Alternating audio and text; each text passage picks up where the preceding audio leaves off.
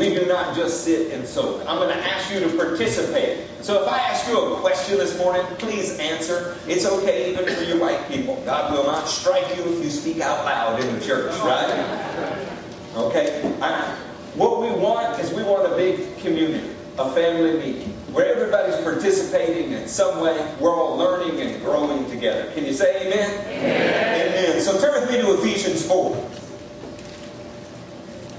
In the 4th chapter of Ephesians, starting in the 10th verse. By the way, it is March 17, 2013. Our message this morning is called Pillars. He who descended is the very one who ascended higher than all the heavens, in order to fill the whole universe.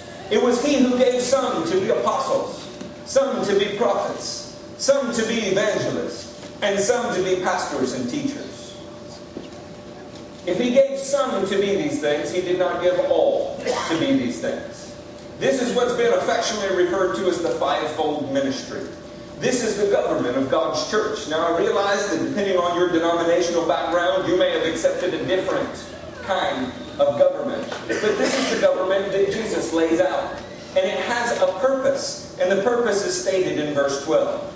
To prepare God's people for works of service, so that the body of Christ may be built up until we all reach unity in the faith and in the knowledge of the Son of God and become mature, attaining to the whole measure of the fullness of Christ. I would like you to know that it is our highest ambition to help you discover what God has called you to do, and then to prepare you to do that to the best of our ability. We live for the purpose of serving Christ by serving you. There are apostles, prophets, teachers, pastors, and evangelists that Jesus Himself sets aside in the body for this task. Because I read those words when I was first born again, and some of you were there when I was first born again 20 years ago, I began to focus on helping to prepare those who were called to ministry. And what I learned over time was that I was missing a huge segment. If He called some to be apostles, prophets, teachers, pastors, and evangelists, and He didn't call all to be those, what about everyone who is not called to be in the government of the church? I remember being asked many times in my life, are you called to full-time ministry? As far as I can tell, there is no other kind of ministry. You're either a full-time Christian or you're not. But what people are asking is, are you called to be in the government of the church? Is this going to be your employment? Well, I was in the government of the church a long time before it was my employment. Can anybody out there say amen to that? Amen. Right? Even Paul was bivocational, wasn't he? He made tents, he did all kinds of things. When it comes down to it, the body of Christ has many members and many functions. But we all have one purpose. It has to do with glorifying the Lord. It has to do with advancing the kingdom. It has to do with saying, Thy kingdom come, Thy will be done on earth as it is in heaven. And we each have a role to play in that. This message today about pillars is about those kinds of roles. Some are in full-time ministry and some are not in full-time ministry from the standpoint of fivefold ministry. But all Christians, 24/7, are full-time in the service of God. Can you say amen to that? Amen. Turn with me to Exodus, the 24th chapter. We're going to look at full-time service to God as a pillar. Say there when you're there. There. You guys are fast. Exodus, the 24th chapter. So we'll go Genesis and Exodus, second book of the Bible.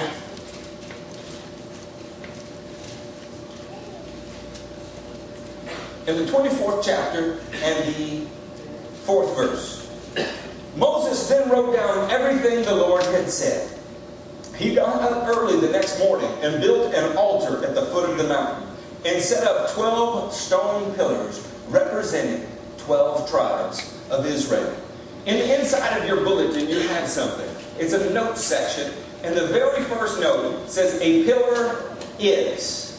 When we read this, I'd like to show you that pillars were something that were chosen by God.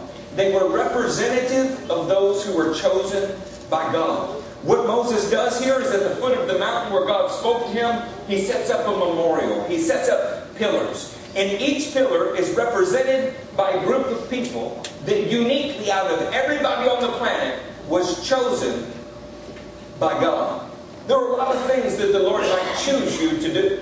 In Genesis 18, the 19th verse, God chose Abraham so that he would direct his descendants, his household, after him. The 18th chapter of Genesis has the father of faith. And it says that God chose him in order that he would direct his children. What a strange thing. A man could be chosen as the father of the faithful, and it's not to preach. It's not to prophesy. It's not to go heal the sick or raise the dead. That's not his occupation. Abraham, the father of the faithful, Genesis 18:19 says, was chosen to direct his children and his household after him. A pillar is somebody that God has chosen and said, this is a standard. It's a standard that I want you to see. Would you say Abraham is a pillar in the faith? Oh, yeah. We teach our kids to sing, Father Abraham had many sons. We call ourselves children of Abraham because we're of the faith of Abraham. And yet, what was he first chosen to do? Just direct his household. In Deuteronomy, the 14th chapter, you have a nation. Keep your finger in Exodus. You have a nation that was chosen. And they were chosen for a specific reason. The 14th chapter of Deuteronomy, and the 12th verse says it like this.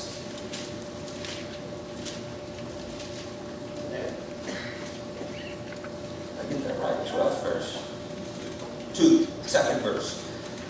For you are a people holy to the Lord your God. Out of all the peoples on the face of the earth, the Lord has chosen you to be his treasured possession. He chose one man and said, I've chosen you to direct your household. I remember when Eric Triesker gave a message on the mission field. We were in Matamoros, Mexico. He was telling me how God told him to dedicate his household to the work of the ministry. Not long after that, after in his turnaround time, in his extra budgeting time, and whatever he had left over, including his time, he directed his household towards working for Jesus.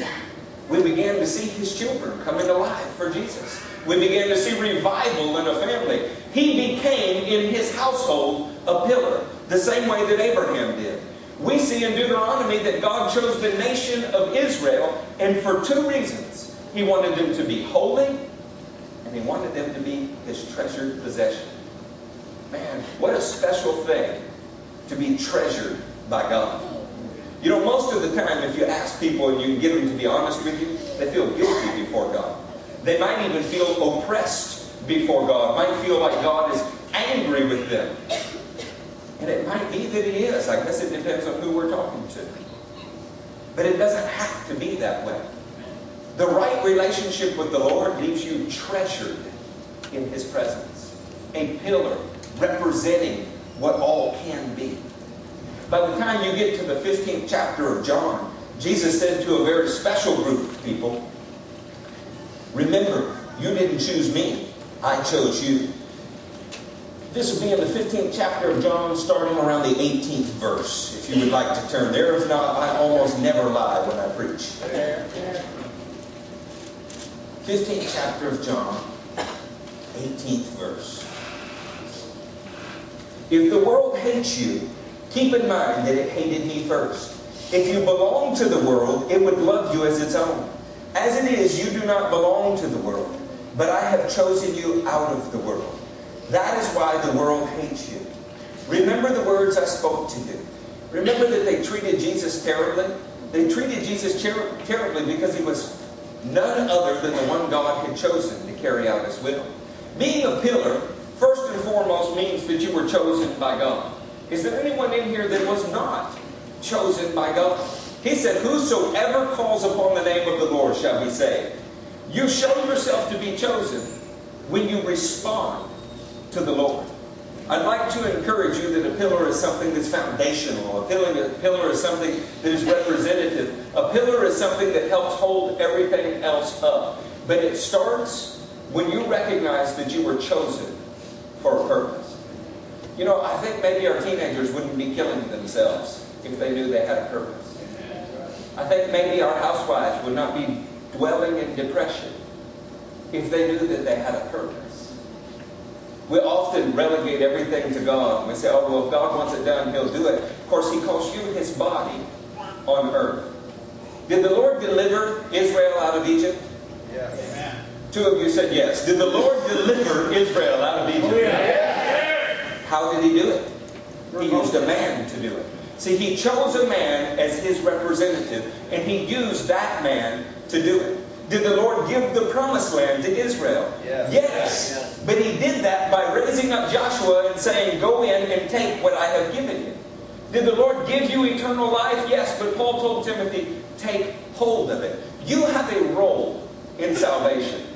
And it begins when you realize that you were chosen for a purpose. I'd like to say the second thing a pillar is. We can find this as we read in Exodus 24. Picking back up, it says, he got up early the next morning and built an altar at the foot of the mountain and set up 12 stone pillars representing 12 tribes of Israel. Then he sent young Israelite men, and they offered burnt offerings and sacrificed young bulls as fellowship offerings to the Lord. A pillar is one who's drawn near to the Lord. Since you're already in Exodus, flip over to Leviticus. I know most people think Leviticus is a boring book. This is because we've not taken the time to study it. Leviticus in Hebrew is Vayigra, and it literally means he called. It comes from the first few words of the book of Leviticus, where it says the Lord called to Moses. The book of Leviticus is a story of a holy God calling to an unholy people. And he's telling them how they can become holy, how they can approach him. In the first chapter, it says, the Lord called to Moses and spoke to him from the tent of meeting. He said, speak to the Israelites and say to them, when any of you brings an offering to the Lord. You know, in the first 5 chapters of Leviticus, there are 5 different kinds of offerings. When we read it, it's simply the word offering.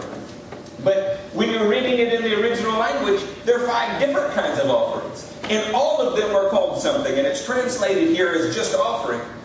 But in Hebrew, it's korban. Some of you reading other translations remember that from the New Testament. Something was dedicated to the Lord. They ignored their parents because the offering was korban. You might recognize that from New King James. That is an untranslated Hebrew word. And you know what it means? It means something you brought near to the Lord.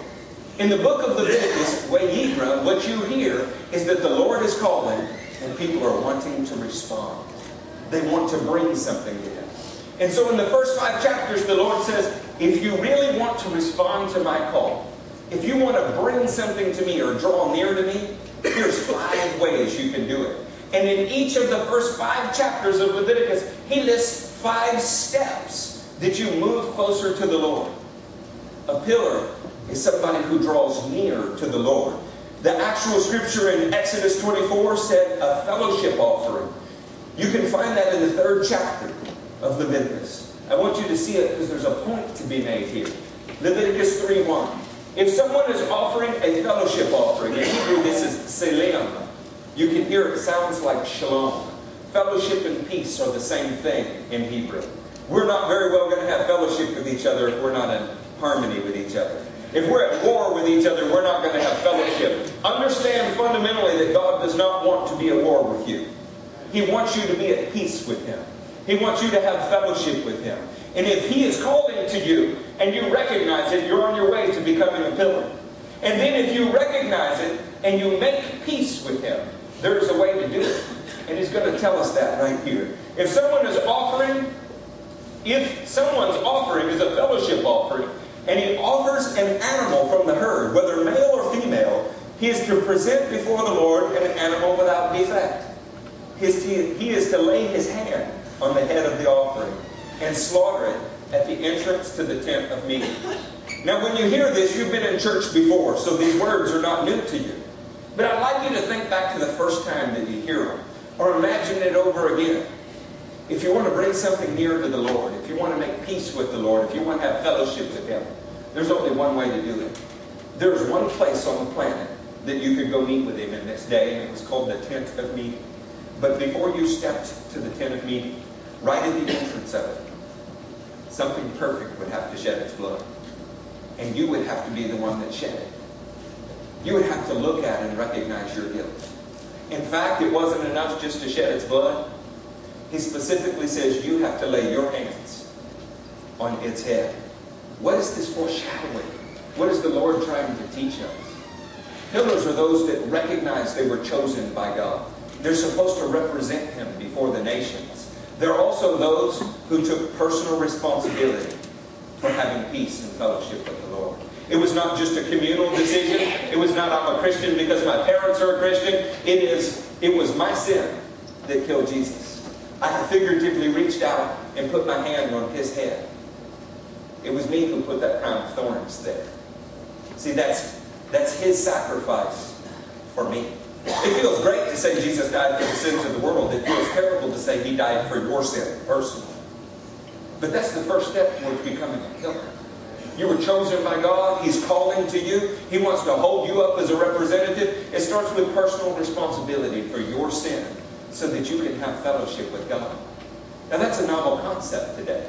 And the reason that it is because we've fallen in the footsteps of Adam. When Adam sinned, who did he blame? He said, well, look, Lord, all I know is the woman you gave me. So maybe it was her fault, or maybe I'm being so bold, God is to blame you because you gave her to me. But in any case, whether it's her fault or your fault, we know it's not my fault. Then we go to the woman, and what does she say? Look, Lord, it was that snake. And by the way, who made that snake? Yeah, so God, whether it was the snake or it was your fault, we don't know. But what we know is, it's not my fault. And see, this transferal of the blame has been rolling on through the ages so that you stand out in society as someone who represents God simply by standing up and saying, the buck stops here, it's my fault. It's my fault. My sin and no other made this a bad situation. But I'm going to lay my hand upon the shoulder of Jesus. As Job 9 says, He'll mediate between us, remove God's wrath from me. Being a pillar is to be personally redeemed in a very personal way. Amen. Can you say amen? Amen? If you cannot say amen to that, then you might need to reach out and put your hand on the head of the Savior. You may have heard all about Jesus. You know, I know a lot about Bo Jackson. Some of y'all don't remember who that is. But, you know, at 240 pounds, he set a world record for the fastest 40-yard dash. He played two professional sports at one time. And when I was a kid, he could jump rope with 2-inch chain. And there were sparks coming off the ground when he did it. And he never had to work out. He was always stronger and faster before all of those things. I can tell you all about Bo Jackson. But we were never friends. We never sat in each other's living room. We never knew each other. Jesus wanted to be like that in that day. Many will say, Lord, Lord. And He will say, depart from me, you workers of iniquity. For not everyone who says, Lord, Lord, shall enter my kingdom, but only he who does the will of my Father who is in heaven. You want to be a pillar in the kingdom of God? We first know that we represent God. We were chosen by Him. Secondly, we're drawn near to Him in fellowship by taking responsibility. Go back with me to Exodus 24. We're going to stay there for most of the day. Is that okay? Yes. Are you bored already? No. Americans, we have such a short attention span. Do you know in India they will sit in the sun and listen to you preach for hours and hours? It never occurred to them to have air conditioning or padded seats. And God moves according to that hunger. If I could stir you towards anything today, and I've been thinking about it since 5 a.m. when Matt and I walked through the door. We've done that now for almost 20 years. We invite you to join us. Prayer time was pretty slim this morning.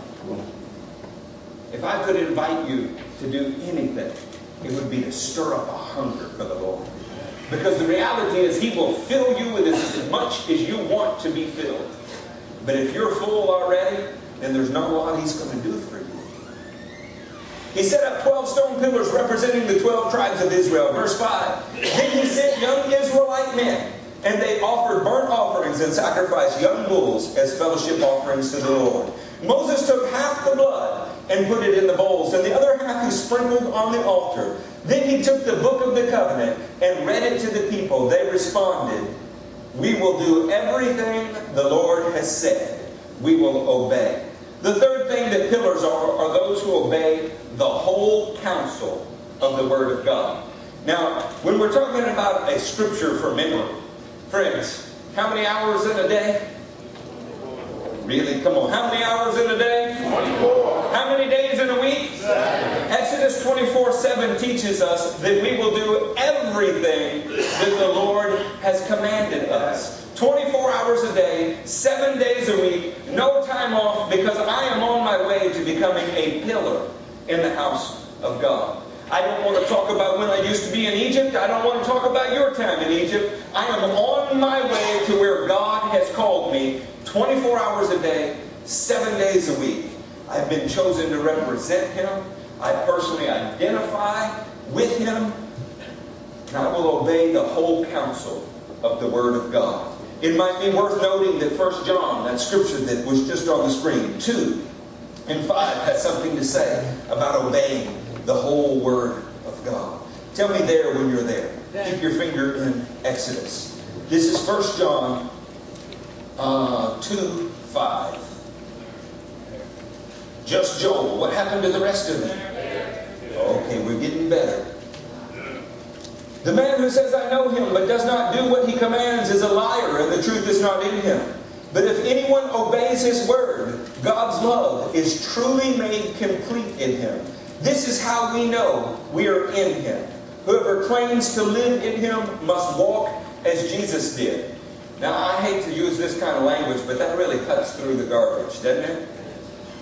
In a time period when the 7 churches of Asia Minor were not doing so well, He had to warn them and tell them to repent of heresies, to stop tolerating Satan's deep secrets, to stop putting up with Jezebels who were teaching. When He had to warn them that there were only a few who had not defiled their garments, all of those things. John writes 1 John, and he says something that's plain.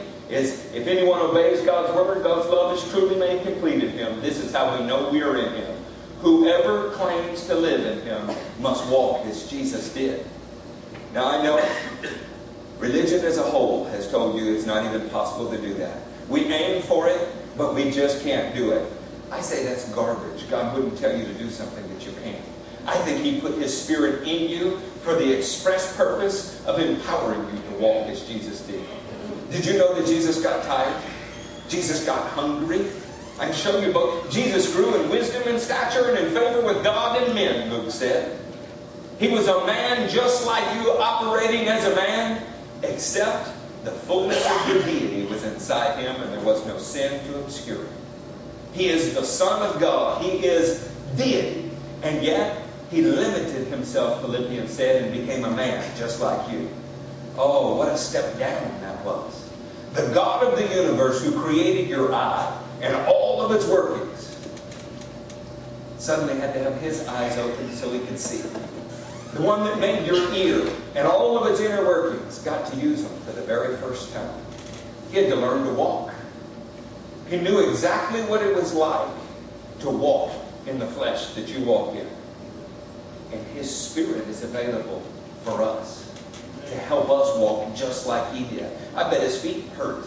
I bet He got tired. All of those things. Have you ever read in John 4 that tired as He was from the journey, He stopped by a well? But when He was tired, what did He do? 24/7, He was ministering, friends. He found a woman that nobody else wanted to talk to. And that one encounter changed her whole life. Amen. What do you do when you're tired? See, we need to obey the whole counsel of the Word of God. Christianity is not something that happens on Sunday and Wednesday. It's not something that happens to you at all. Christianity is not defined by the things that you do not do. Well, I'm a Christian because I don't drink, I don't smoke, I don't date girls that do. I don't know why you think you're a Christian. Christians are Christians because of what we do. We walk as Jesus walked. James 4:17 defines sin as the good that you know to do and do not do. If anyone that knows the good that he ought to do and does not do it, he sins. But we've learned to define sin as doing bad things. Of course that's sin. That's not how the Bible puts it, though. The Bible tends to put it when you fail to do what God tells you to do. It's sin. I want to encourage you, church, to rise to become pillars. You do not have to be in the fivefold ministry to do this. You've not heard one requirement that puts you in the government of the church. Were you selected by God? Do you have a function in the kingdom? Has He drawn you near in fellowship? Has He given you His word and asked you to obey it? Oh, you're on your way to becoming a pillar. Here comes Exodus 24. We want to catch this last part here. It's verse 8. Moses then took the blood and sprinkled it on the people and said, "This is the blood of the covenant that the Lord has made with you in accordance with all these words." Now the Apostle Paul wrote to the Corinthians, and he said, "These things happened to them as examples for you, on whom the fulfillment of the ages has come." What a strange thing Moses is acting out. He goes to the foot of a mountain where he has heard God's voice and a whole nation did. He sets up 12 pillars representing all of the tribes of Israel, the people who are in covenant with God. They're going to be a memorial for the whole world to see for all time. And when he does this, part of the act is sprinkling the altar and the people with blood. What separates you from the world? What makes you different? It happened when you laid your hands upon the head of Jesus, because he also laid his hands upon you. Turn with me to 1 Peter. Say there when you're there. Peter is one of my favorite books. What a humble man. What a man full of power. Did you know that his shadow healed people in the Scripture? This would be 1 Peter 1, and I want to read to you 1 through 4 so that you hear this. Peter, an apostle of Jesus Christ, to God's elect strangers in the world, scattered throughout Pontus, Galatia, Cappadocia, Asia, and Bithynia, who have been chosen according to the foreknowledge of God the Father through the sanctifying work of the Spirit, for obedience to Jesus Christ and sprinkling by His blood. Friends, what sets you apart? You're set apart because you were called by God. And as you drew near to Him, He cleansed your heart. He cleansed it with the sacrifice of His own life. Hebrews 10:19 begins to speak about it a little differently. And it talks about our confidence that we should have to draw near to Him. How confident are you? "Therefore, brothers, since we have confidence to enter the most holy place by the blood of Jesus." By what? By your own merit? By your religious deeds this week? Because you got up and prayed on time? Because you read the Word on time? Because you witnessed to 10 people? How is it that you enter into His presence? It's the blood of Jesus. Did you buy it? Were you gifted it from your parents? It comes when you recognize He chose you and you respond to that call. And when you respond to that call, then you lay your hands upon Him and He lays His hands upon you. And that results in a life that is forever changed. By a new and living way opened for us through the curtain that is His body. And since we have a great priest over the house of God, let us draw near to God with a sincere heart and full assurance of faith, having our hearts sprinkled to cleanse us from a guilty conscience and having our bodies washed with pure water. I'd like to tell you that if you're walking around with a guilty conscience today, it's an offense to the cross. Either you're guilty because you will not go to the cross, or you feel guilty because the devil's lying to you as if you haven't been at the cross. But those who are in Christ are not supposed to walk around with a guilty conscience. He gives us power over sin. He gives us an assurance of faith. When you trust Him and you do what He says, He will make you a pillar in the house of God.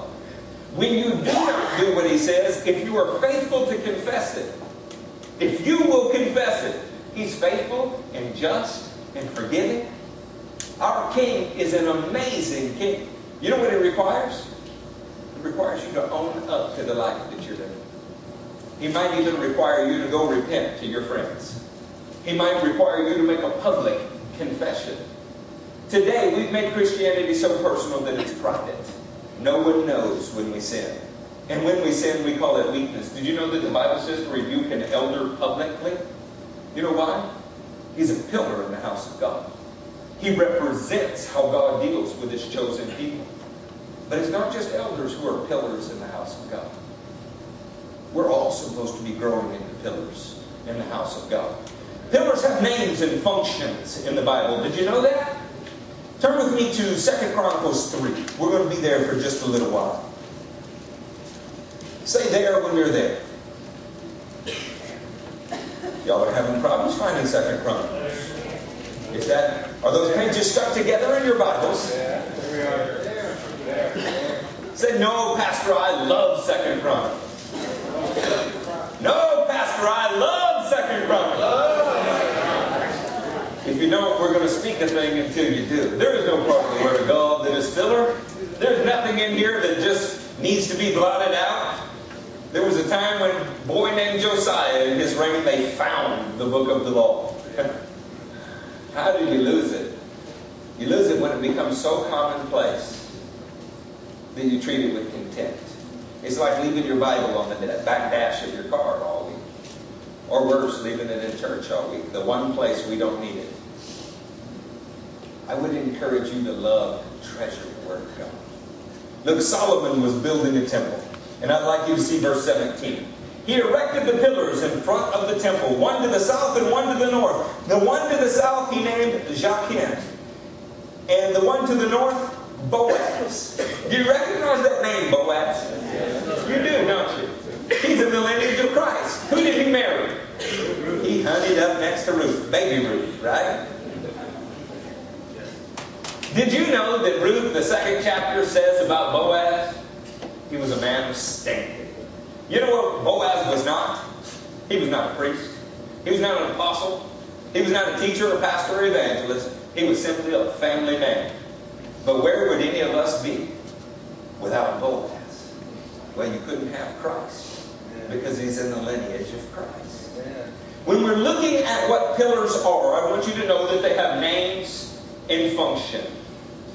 Boaz means in God is strength. I would like to tell you whether you're a priest or you're a family man. When you recognize that standing in God is what makes you strong. When you live a life that represents that to the rest of the world, you're on your way to becoming a pillar. Now, Jachin is entirely different than Boaz. He's a priest. And his name, quite literally, means God established. Who made him a priest? Only God could do it. I want to tell you, as somebody who stands in that role, I'm the last person anyone would have picked to be a pastor. And the number one thing that I get today, when I tell people I'm a pastor, is, really? You're a pastor? They could put me in any other occupation. But the Lord established this function in my life. There's something about knowing what you've received from heaven. The disciples of John the Baptist and Jesus had begun to argue. It was a concern because they said that Jesus was baptizing. It was not actually Jesus who was baptizing, but his apostles. And they came back to John and said, that guy that you spoke about, you know, he's over there baptizing more people than you are. I mean, Jesus, his steeple's going to get higher than yours. We should compete, you know. That was a joke. Except it's true. And y'all know it. You know the churches that are doing it. John the Baptist had the best response. A man can receive only that which he was given from heaven. You have a role. He chose you for a role. The sooner that we embrace it, we take personal responsibility for it. We stand in it as established by him and let him be our strength. We are like pillars. These pillars that were erected in the temple were different. They stood there not so much to support the building, which is what other pillars did. They had no functional role except a reminder to the people. God wanted at the front of his temple, at the front of the temple of Solomon, on the north side and the south side, he wanted something. He wanted an example of a priestly family. And he wanted an example of a family man. Both pillars in the house of God. You know, he called all of Israel and represented them by 12 pillars. But out of Israel, he picked the Levites to become priests to him, did he not? What were the others then? Were they less chosen? Were they less called? Did they have a less function? Our God values us not based on our function, but based on our obedience and love. He does. He drew you into a relationship. In fact, he sent his apostles out. Now he sends us out, teaching people to obey what he commanded and baptizing them into the name of the Father, Son, and Holy Spirit, that you might have the fullness of the character of God in your life to represent him. He did not send people out to teach us to believe. He did not send people out to teach us to pray a prayer at an altar. He did send them out to teach us to obey everything that He commanded and make disciples. I'd like to tell you that pillars do not have to be in the fivefold ministry, but they do have to be established by God and stand in His strength. Is there anybody that wants to become a pillar in the house of God? Yes. You know what these two things stood for? They stood at the front of the temple as a reminder. Whether you were secular or you were clergy, whether you were laity or you were priesthood, you were chosen by God. Embrace your function. Be established in it. Stand in it. And support the work of God. Did you know in Hebrew there is no way to say spiritual life? What a strange thing. Like in America we say, well, you know, I have my work and then I have my spiritual life or my church. And we separate the two. In Hebrew you say, hi. Like, hi, how are you? It means life. The life that God gave. And how did you get hi? Hinashima. He violently breathed it into you. A mighty rushing wind. Just like He breathed into us at Pentecost. All life is spiritual to the Hebrews. There is not part of your life that is secular and part of your life that is for God. Your whole life belongs to Him, and that's what life is. So whether your profession was priest or your profession was farmer and family man, you could be a pillar in the house of God doing what He called you to do. Now, in this church it's been said to me, so I can assure you it's been said in conversations that didn't involve me. It's like Eric doesn't value people who don't go on the mission field. It's like we can't even be noticed if our work is not preaching and teaching. Now, I'm not going to ask you who said it. Some of you are bold enough to say it to me. God values you when you're obedient to what He has called you to do. You become useful for Him. Did you know that you are the workmanship of God created in Christ Jesus to do good works? He didn't save you just to save you and say, hey, I have a trophy, look, this one's saved. He saved you for a purpose. My job is to raise you up for the purpose He saved you for, so that you can not just start, but complete the work that He gave you. So why is it that we place such an emphasis on missions? Well, Jesus didn't just say, fivefold ministry, I want you to go to the nations. He commissioned the believers of His time to go to the nations. And I know that something happens when we get you outside of America's bubble. When we get you a little further from Taco Bell and Pizza Hut. And you find out that food has to come out of the ground or be killed. When you find out that not everybody has the latest government insurance program. Not everybody has everything handed to them. You see the people who trust God. And in seeing the purity of their faith and watching God move, it does something for us. It reminds us that we're to be pillars in the house of God. It reminds us how to take our stand in this dark time. I'm interested in missions because it's the work of God. It completes the Great Commission. I'm not willing that any should perish because I represent Him. And He's not willing that any should perish. As to preaching and teaching, I believe that Jesus said He was the light of the world, and He didn't leave it there, did He? He said, you are the light of the world. Didn't He say in Matthew 5? He left you to do His work. I say preach wherever you go, 100% of the time. And whenever it becomes necessary, use words. Yeah, did you hear me? See, we turn on these lights and they don't make any noise. But everybody in the room can see. I believe that you're supposed to stand out for Jesus wherever you go. I think that you hold out the word of life in a crooked and perverse generation like a big beacon in the sky. And I think that He will anoint you to use words when it's necessary. But you ought to be witnessing everywhere you go. That makes you a pillar. These men's job, the names on the pillars, were simply to be an example to everyone.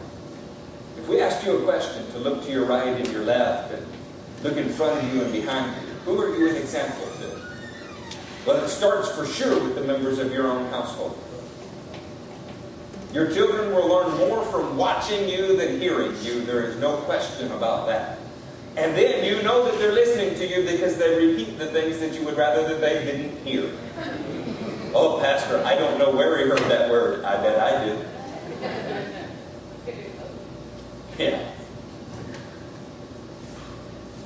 And then it radiates outside of your house. The gospel started in Jerusalem, and then it went to Judea, and then Samaria, and then the ends of the earth.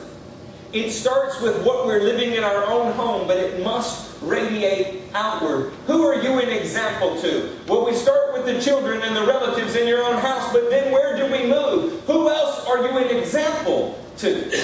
See, a light is not hidden under a bushel. It's put on a lampstand. So I ask you, who are you an example to? We're called to be pillars in the house of God. You are your brother's keeper. Your life should be like a living epistle. Actually, the scripture says that you are a living stone being built into a spiritual dwelling for God Himself. Is that what people see when they look at you? I ask that the Holy Spirit would move through the room. That you would become either Boaz or Jachin. That you would be a priest established by God, or you would be a man who stood in God's strength while he witnessed to his family and everyone else around him. But there is no middle ground, friends. There is no third category. There was no pillar put out in the distance under a bushel that nobody got to look at, that nobody got to see, that didn't represent, that was not touched by the Lord, that was not sprinkled. There was no secret pillar. There actually was one pillar outside Jerusalem. It's way south of Jerusalem. It's in the lowest place on the planet Earth. It's a pillar that represents those who set out for something called with God and looked back longing for the world. It's a pillar of salt. It's Lot's wife. Oh, everybody is going to be a pillar of one kind or another, aren't they? You'll either represent death and destruction to everyone around you, and that will be the example, or you'll be life and life abundant. Which one has the Lord called you to? Is that a fair question? Anybody in here believe that the Lord wants you to do death and destruction? See, John 10:10 teaches us that the thief came to steal, to kill, and to destroy. But why did the Son of God appear? 1 John 3:8 says, the Son of God appeared to destroy the devil's work. We cannot participate in the devil's work while we're destroying it. If we're going to participate in Christ, then we are by necessity destroying the devil's work. We cannot look back. That's not the kind of salt of the earth that Jesus was talking about. That's the salt of the Dead Sea that killed it, everything in it. You probably heard it before, but I floated in the Dead Sea twice. It's the strangest substance and the strangest view that I've ever seen. Everything pours into the Dead Sea and nothing pours out of it. And it caused death. It is so mineral rich that nothing can grow in it. There is no life of any kind in the Dead Sea because nothing flows through it. Could there ever be a better metaphor for the church? Why is the church dead? Well, it's always learning and never new. Why is the church so dead? Because they hear all of the best message, but they put none of them into practice. I would like to tell you that pillars are pillars by the grace of God. None of us became a pillar under our own merit. Turn with me to Psalm 75. Say there when you were there.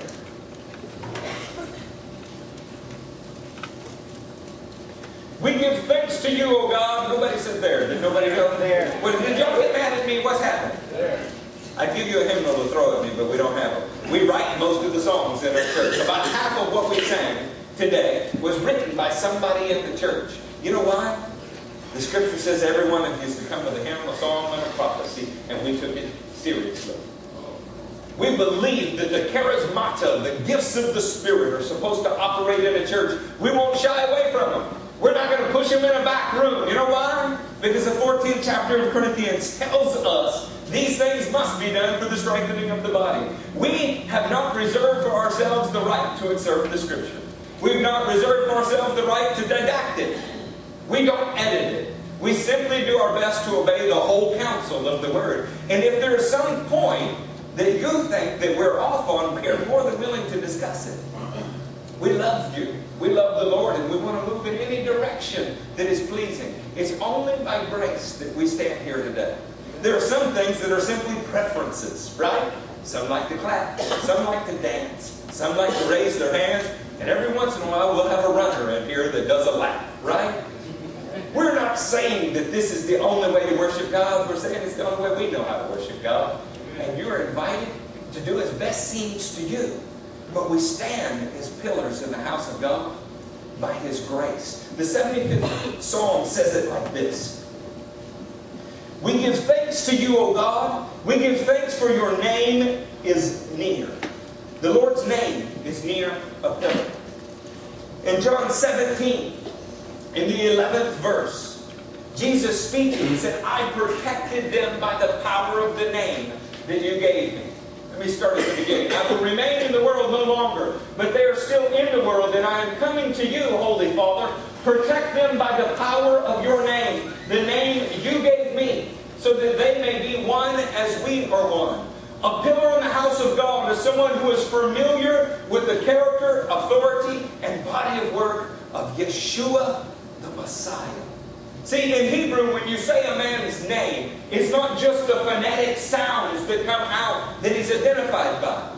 His name is his whole body of work, his character. It's everything that he's known by.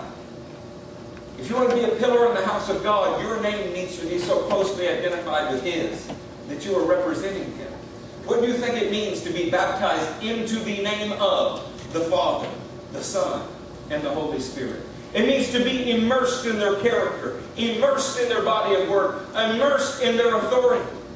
By the time you're in Revelation 11, the 16th verse, Joy, you can go there. You see them using the name of the Lord. And the 24 elders who were seated on their thrones before God fell on their faces and worshiped God, saying, We give thanks to you, Lord God Almighty, the one who is and who was, because you have taken your great power and have begun to reign. The nations were angry, and your wrath has come. The time has come for judging the dead and rewarding your servants, the prophets, and your saints, and those who reverence your name, both small and great, and for destroying those who destroy the earth. Do you know that there is a day when we will stand before Him and we are either known by His name or we are not known by His name? How near are you to His name? Is Jesus simply the predecessor to a curse word in your house? Is Jesus the most loved and cherished word that comes out of your lips? Is Jesus to you life? Is His body of work to you your highest aspiration? Is His authority to you the greatest gift you ever received? Because pillars are near to His name, and His name is near to them. How many of you have been to lunch with me?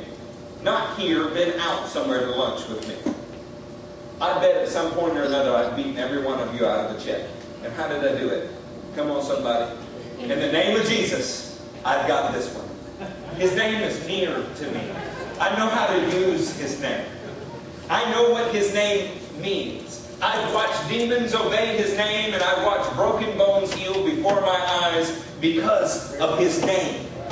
Many of you have been in those services. We can't lie. We can't make these things up. It's not like they happened in a corner. Some of them are on videotape. You know, you can post on Facebook that your child filled their diaper, and you will get 300 laughters over it. You posted a woman got out of a wheelchair in front of 300 witnesses and walked home from the meeting. And you get 6 people related to you that go, neat. Yeah. A pillar knows how to use his name, friends. Yeah. Do you know the name of Jesus? Yeah. Do you want to use the name of Jesus? Yeah. Do you want to be associated with the name of Jesus? By the grace of God, He has given us His name. Men tell of your wonderful deeds. Are God's workings wonderful to you?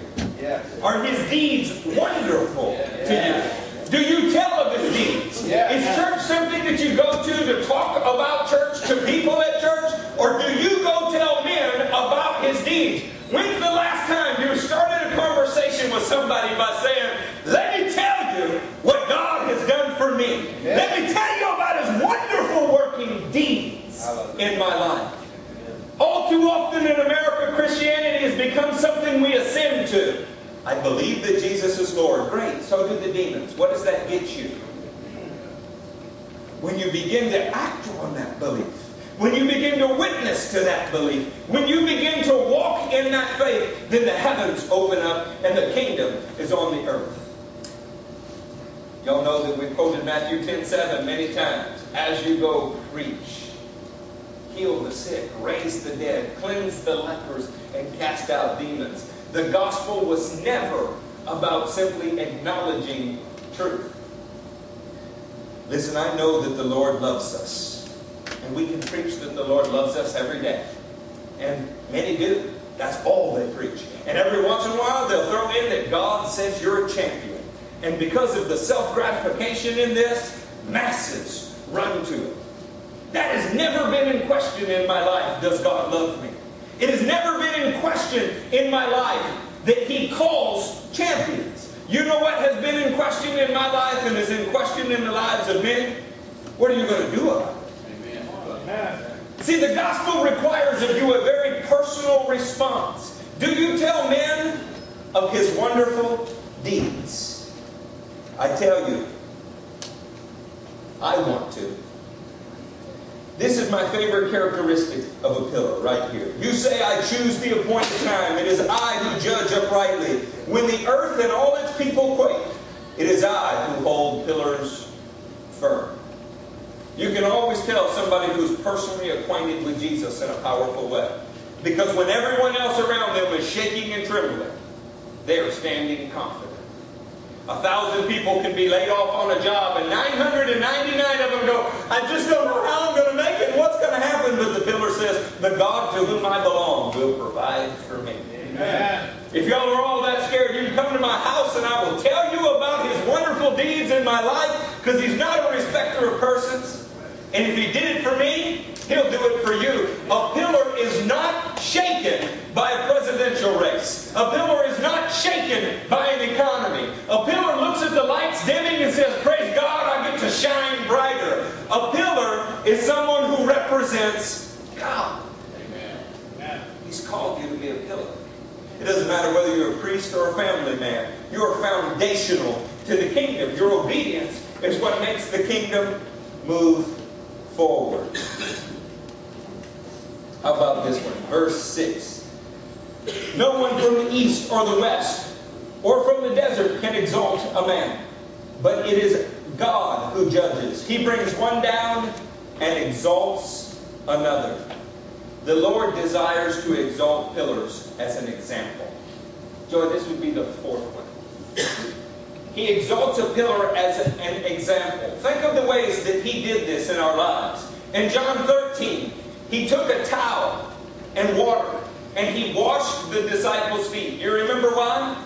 In the verses 13 through 15, He said, I have set you an example that you should go and do as I have done for you. God washed the feet of people so that He would show us what we were to do. By the time you get to Philippians or Titus, you see other men following the example of Christ and expecting you to follow their example. This is what it means to be a pillar. You're an example to someone. You are representing Christ, which was the reason a pillar was chosen. So I want to ask you, where's your sphere of influence? Who is watching your life? And do you really have the right to live such a solitary life that no one is watching you? Can you hide in your homes while the world goes to hell? Can we feast on hell's box office and Cinemax and run to every Cinemax movie that we can find and spend our lives in entertainment while the world goes to hell?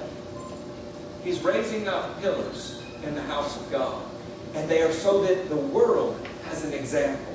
So that when everyone else is shaking, you can find the one in the room that is not and go, that one represents the Lord. There's something different about Him. I want to tell you that this is the calling of every believer. And it's by the grace of God and Him alone. None of us are able to do these things without His power at work in us. But the last things that I wanted to tell you are in the sections that say, they are those who overcome. Turn with me to the 3rd chapter of the book of Revelation.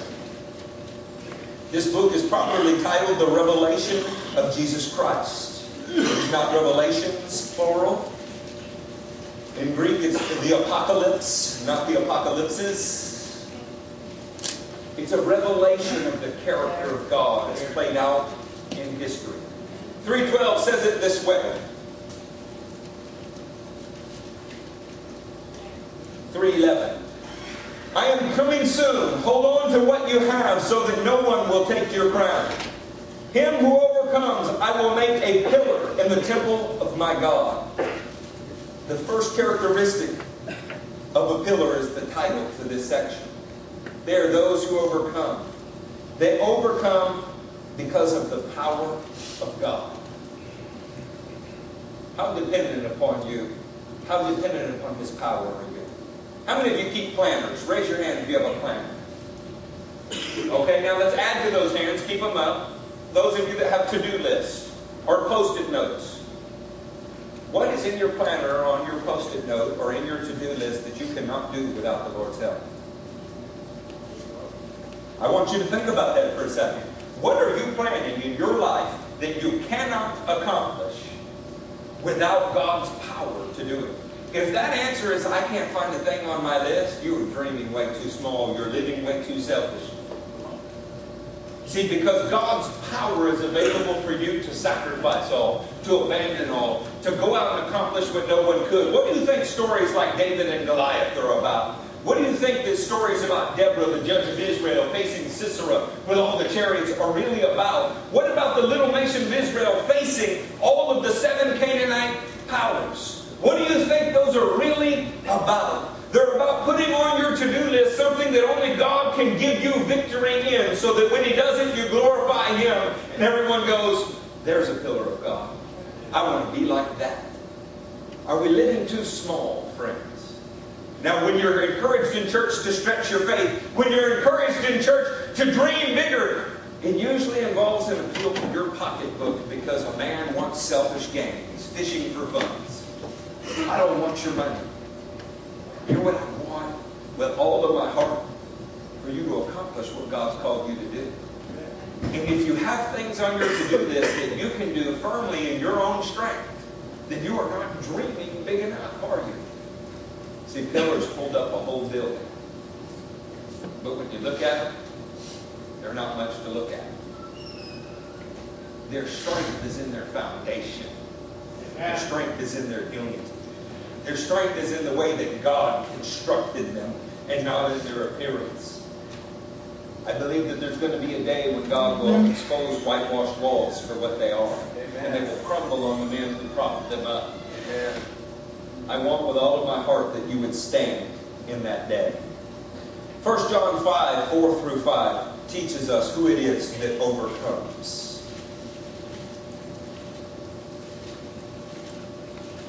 John 5, 4 through 5. For everyone born of God overcomes the world. How many? Everyone born of God overcomes the world. This is the victory that has overcome the world, even our faith. You might think of faith as trust-grounded obedience. Who is it that overcomes the world? Only he who believes that Jesus is the Son of God. A pillar is an overcomer. A pillar is one who shows trust in the Lord in every situation, and so he wins every battle in God's strength. I would like to encourage you to dream bigger, to stretch further, to ask, what impossible task do you have for me to do? Are we so scared that God is not with us that we cannot even try? I bet if we sat right here and took out a pencil and paper and you thought of the 3 hardest people in the world for you to witness to. I mean, the ones that you've already told and they've told you to go jump off of a bridge. The ones that it's hard for you to even forgive and you're working at it regularly. I bet we could add those to your to-do list and you would need God's strength to do it. Huh? Well, there's a good question. While we're thinking about what it means to be a pillar in the house of God, are you multiplying? Are you making disciples? Who is following the Lord because of what they've seen in you? See, a pillar is an example to the rest of the world of what it's like to follow Christ. We're supposed to be pillars simply because He chose us and we responded. If He chose us, we responded, and yet we failed to be pillars, it must be that somewhere along the way we got stagnant. Somewhere along the way we got off track. Somewhere along the way we got a little selfish and a little small. Never again will He leave it. Verse 12 of the 3rd chapter. Him who overcomes, I will make a pillar in the temple of my God. Never again will He leave it. Pillars are not fickle. They're permanent. They're permanent fixtures in the house of God. You can read this in John 10:27 through 30 later. I would like to tell you that nobody can pull a pillar out of God's hand. Not out of the Father's hand and not out of the Son's hand. Nobody knocks down a pillar because they are so founded in the hand of God that the devil himself is not a problem. Understand that the Scripture says to a pillar, resist the devil, stand firm, and he will flee from you. There is no threat to us who stand in the hand of God because we're in the hand of God. A pillar has a permanent place in God's house. He stands there by a faith that cannot be shaken. I would that all of you were pillars. This is maybe my favorite part about the pillar. Never will he leave it again. I will write on him the name of my God. The name of God has to do with His character and His reputation. What is written upon you? Friends, when people look at your life, what is the first thing that they would say about it? Now, I know there's any number of ministries that if you will sit in their seat for 3-4 songs of worship, 25 to 30 minutes of preaching that includes an 8-minute offering, if you will do that and then just leave, and not do anything so disastrous in that week that it embarrasses them. And maybe you put their bumper sticker on your car. If you'll do those things, they will love you, call you a champion, and say that's all there is to Christianity. And they'll have so many people flock to them that they have to have police direct traffic outside. I always wondered why it took a police presence to handle Christian traffic. And they'll have Secret Service agents in red coats with little earpieces to make sure none of the Christians get out of line, but they just move through the service like cattle. But when you meet the people, it's the first thing that you would say, that one represents God. Because my hope for you is not that you sit on your salvation and throw some change in the plate to tip God and appease your conscience. My hope for you is that you actually embrace the reason that He chose you. That you stand representative before all the nations and say, when you look at me, you're looking at a man who bears the name of God. Amen. I said, but Eric, I've got serious problems. Like I don't. The miracle of the gospel is that He will hang His name on a man with serious problems faster than He'll hang His name on the one that says he has none. That's right. He will hang His name on a man who is broken by his sin and beats his chest and asks for forgiveness, but He will hide His name from the man who has it all together. Oh, that we would be associated with the name of God. He says that if we overcome, He will write the name of God upon us. What else does He say? The name of the city of my God. What an interesting thing. Pillars represent not only God's name, but they represent the city of God. Could you turn to Colossians 4:5 for me? There. Amen. Be wise in the way you act towards outsiders. Make the most of every opportunity. Why would this be said? Let your conversation always be full of grace, seasoned with salt, so that you may know how to answer everyone. The idea here is that when you meet people outside as a pillar, you represent the whole community of God. Have you ever met somebody from a church and you went, oh, that church is crazy because you met one person? Please don't do that because we have crazy people here. And they'll say the same thing. I went to that church and this one guy was so weird. Well, yeah, the church is a hospital. It's full of weird people. It's full of broken people. It's full of people that are full of sin. But we don't leave people that way. we confront the situation. We do our very best to put them in a situation where God's name, character, authority, and reputation can be stamped on their lives, and where they can become associated with all those that have done the same, so that we represent not only God, but the people of God. A pillar in the house of God represents the whole community. We're not so individualistic as we might have thought. What you do affects your brothers, and what your brothers do affects you. There's one more thing that you have room to write in your bulletin. We've got bigger bulletins that will give you more to write. Never again will he leave it. And I will write of him the name of my God and the name of the city of my God, the new Jerusalem, which is coming down out of heaven from my God. And I will also write on him my new name. Turn with me to Revelation 19. In the 19th chapter of Revelation, we find out a little bit about that new name. There. I saw 1911, just like the pistol. I saw heaven standing open, and there before me was a white horse, whose rider is called Faithful and True. Say that with me, Faithful and True. Nobody ever went wrong by following the rider on this horse, friends. He is faithful and he is true. Your friends may lie to you, your family might abandon you, and your boss might steal from you. But the rider of the white horse is faithful and true. With justice he judges, and the loving Lamb is also a conquering warrior. Did you know that the day of salvation is also a day of retribution? He's not coming back for an award ceremony in the sky. He's coming back the way that a victorious king enters a city. And those who loved him will embrace him and be honored by him. Those that did not love him will be subjugated by him. Oh, every knee will bow. How much better to bow now voluntarily? Is there anybody in here that's been so stiff before God that he couldn't make you bow? Anybody that has resisted his every call? Because his eyes are like blazing fire, and his head has many crowns.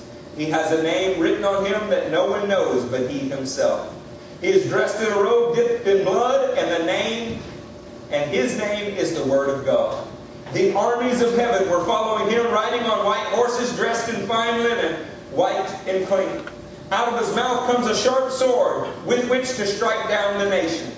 He will rule them with an iron scepter. He treads the winepress of the fury of the wrath of God Almighty. On his robe and on his thigh he has this name written, King of Kings and Lord of Lords. He said in Revelation 3 that he would write on you his new name, a name that no one knows but he himself. That new name is identified at his coming. Friends, if you're a pillar in the house of God, you may wear the name Boaz today, a faithful family man in whom is dwelling the strength of God. You may wear upon yourselves the name Jachin, a faithful priest in the house of God who is established by him. But in that day that is coming, you will not only bear the name of God and the new name he gives you, you will bear his new name as a victorious king. He said, those of you who have stood beside me in my trials, I shall confer upon you a kingdom. Amen. The answer to the prayer that he prayed when he taught us to pray. Our Father who art in heaven, hallowed be thy name. Thy kingdom come, thy will be done. You will be a part of doing his will on the earth. I don't know what that name will be. I can't begin to conceive of it. But I can tell you it will have such great authority. It will have such great body of work. It will have such an awesome reputation that it will have subdued the earth for 1,000 years when every enemy is on the run from God, and even wolves and lambs are lying down together. It will reorder the whole creation and subject it to a singular man who is perfectly submitted to God. That name will be written on you if you're a pillar in the house of God. You know, pillars are so important, man. If we had two pillars in here and this were the temple today, one man who prayed to God one time, having been blinded by his sin, chained by his sin, in love with the things of the world that he never should have touched, stolen his calling from him. But the one man changed, eyes put out, totally captive, in the house of Dagon, put his hand upon the pillars that held that temple and leaned on them with the strength of God and destroyed the whole temple. Why do you think the devil is trying to keep you from becoming a pillar in the house of God? If you remove the pillars, where is the house? Friends, you are foundational to the work of God. Whether you're a businessman, a family man, a pastor, or a priest, you are foundational to the work of God. So please don't let it be said anymore that Eric doesn't value people who are on the mission field, or that if you're not called to full-time ministry, we don't value. The very work of God depends upon you. Maybe we could be so big as to not excuse ourselves with an accusation against someone else. We just embrace what God has called us to. And you know what? You start to stack pillars together, and you can park any load on top of it, and not one will crumble because they share the load together. We're at a stage in our ministry where we're not in the living room anymore. We've outgrown 3 buildings we built, and I imagine we'll outgrow this one too. It's never been my goal. My goal is to raise up pillars. But I want to tell you, if with this many people, and half of us as flawed as could be, but moved by the power of God, we can touch 5 continents, support 12 missionaries, go to 23 nations in a year. What do you think we could do when all of you rise to become pillars of the gospel? If you were standing back waiting for the mega churches to do the work of God, I can tell you it's not going to happen. Do not give away what God has given to you to anyone. It's not everyone else's job to fulfill the Great Commission, it's yours. It's not everyone else's job to rise to become a pillar in the house of God, it's yours. I pray you take that seriously today. Some of you are trying to launch ministries. Some of you are founding ministries in your home. Some of you are running in this ministry for as long as you possibly can. We don't care where you advance the kingdom. We're not territorial. We just want to be about the kingdom. Will y'all stand to your feet?